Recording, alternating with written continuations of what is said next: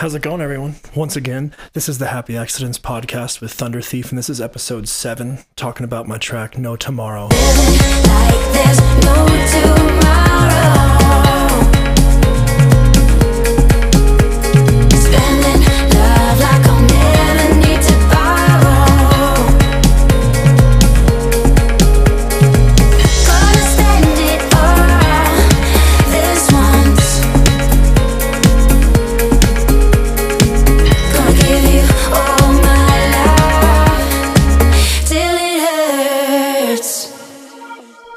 This song first started being called Major Minor, and that came up with my buddy Nate, who used to be in the project with me, and he was messing around with Serum. He had just gotten it and was really stoked on the sound that he got, and that's kind of the first synth that you hear in the track.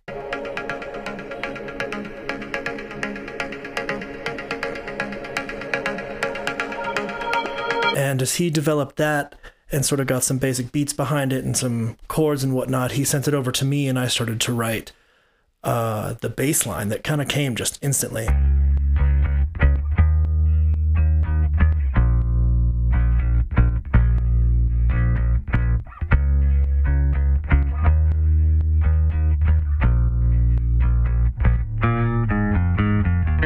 I had a lot of fun writing that lick at the end of the bass line because it's just kind of still goes back to like my metal riffs and it's just like a cool fun solo to have.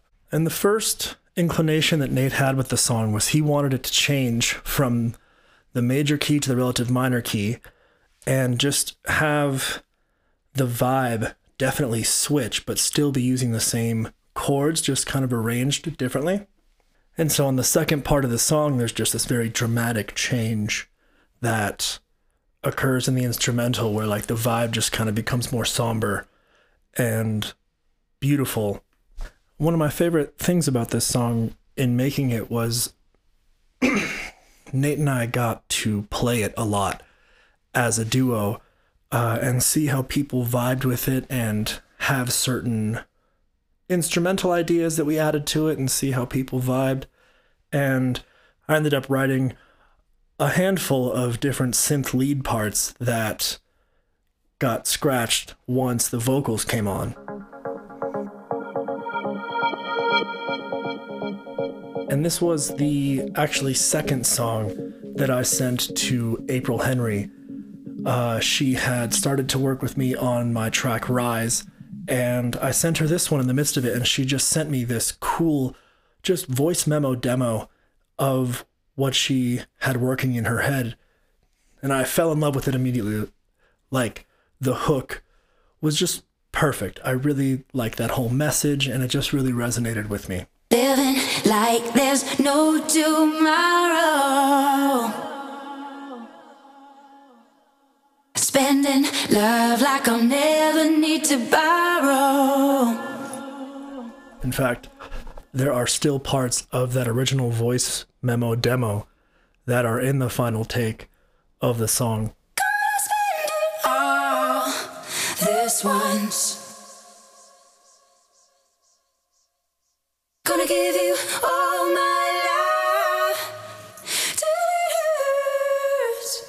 A very cool element in the track is the use of the electric guitar. There are two different guitarists on this song. One of them's name is Ray Ramirez, and he is the guitar that starts the major movement.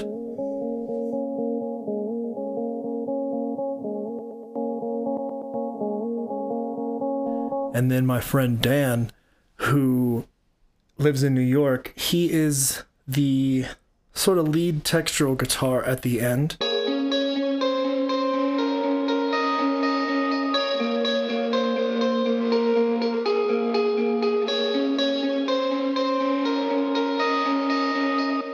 And it was interesting in like the mixing process of all of this, like really how present I wanted the guitars to be versus April. And I think they just complement each other so well. It was hard to decide sometimes, but I really like the impact that it has. And getting to play those parts live is so much fun.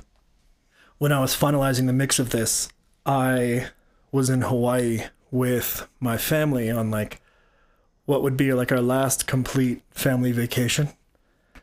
And I remember so vividly mixing the end guitar track like while looking out at this beautiful beach and just having my headphones on and getting to smell the ocean and the sand and how this song felt in that moment. It was it's gonna live with me forever. And I say that uh, it was my last family vacation because my mom passed away in 2019 of cancer and I had gotten this track all wrapped up and sent off and scheduled to be released on September 30th. And on October 1st, she passed away. And what's so hard about it is that this song had such a life to it when I was writing it and I'd been playing it and just that's the feeling that was tied to it up until the end of September. I was in Sweden with April, loving the hell out of playing it, and people really connected with it. And I was very excited for the upcoming release in a couple weeks.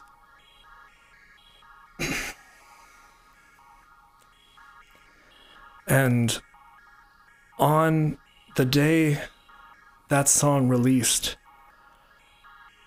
I flew home from San Francisco on my way to my grandmother's funeral, who also died of cancer.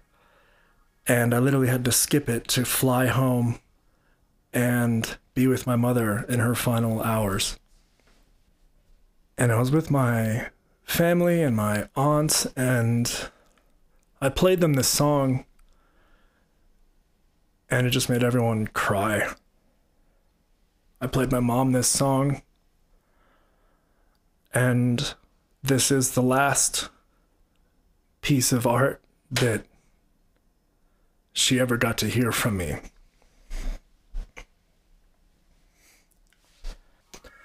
So, like, the hardest part about this is like, I look at this song now and it's just tied with all these memories of my mom. And it's a really beautiful state of being, but it is hard to sit in. Like, I just listened to this song three or four times before I started this podcast just to take notes, get in the headspace, whatever. And like, the whole time I'm doing this, I'm just seeing her. And I did these podcasts with April, like talking about these tracks. And I initially wanted to have the creation perspective on these podcasts, but it was basically at that point that I decided that I just needed to start over and wait and sit with it and reflect on these songs individually and in time. Because I knew I would have to visit this song again and talk about this fucking crazy coincidence. And really, the entire intent of this song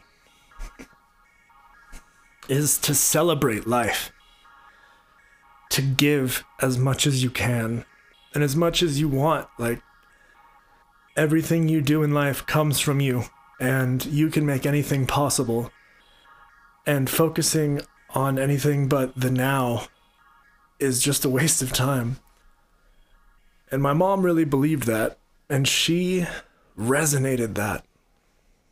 And I think this song resonates that. And everyone I got to make it with resonates that. So I'm really grateful that this piece of music is out there. And in a way, she gets to still be out there. Anyway, yeah, that's how this song feels to me. But I love it and I'm super proud of it and I play it at every show and now you know why I'm kind of like laugh crying the whole time. So this is No Tomorrow.